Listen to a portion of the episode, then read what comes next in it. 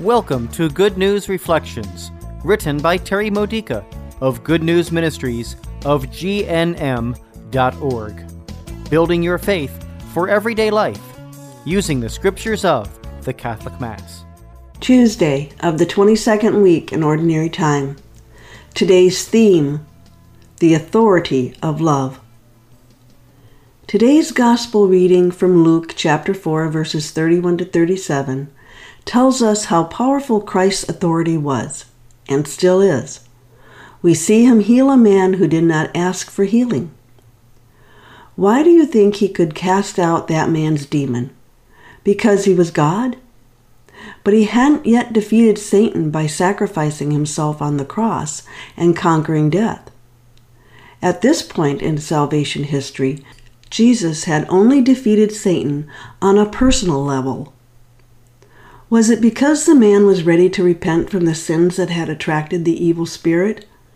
There is no indication of this. Jesus often drove demons out of unconverted people. So, where did he get his authority? Simply put, the Father gave it to him, and then Jesus passed it on to his disciples, which now includes you. Authority was one of the temptations that Satan had offered to Jesus in Luke chapter 4, verses 5 through 8. There are two kinds of authority good and evil. Good authority is based on love. Jesus didn't cast out demons because he could, he did it because he cared. Demons hate love. They can't stand being around it. That's why they're always fighting against it always seeking ways to break up marriages and holy friendships. What loving relationship are you in which is under attack? Perfect love contains all the power of God because He is love.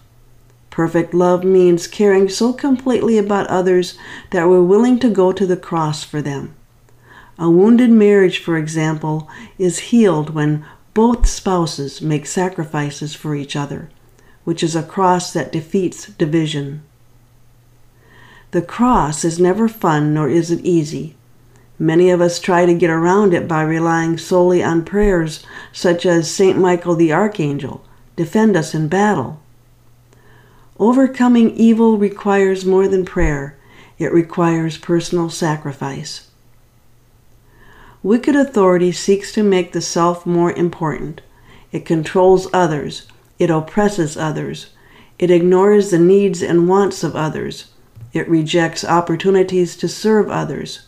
It neglects to empower others to use their own God given authority. Whenever we intercede for others and pray for help, we can rely on our Savior's authority.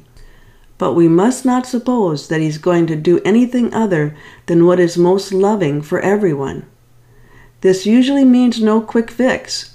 But as we use the time to grow stronger in our ability to love others unconditionally and sacrificially, we get lots of opportunities to learn how to overcome evil with love. In this way, Jesus passes his authority on to us. This has been a Good News Reflection by Good News Ministries of GNM.org. For more faith builders or to learn more about this ministry, come visit our website. You'll find Good News Reflections available by email and text message, online retreats, prayer resources, and lots more to help you know the Father's love and grow closer to Christ and be filled with the Holy Spirit. Visit gnm.org today.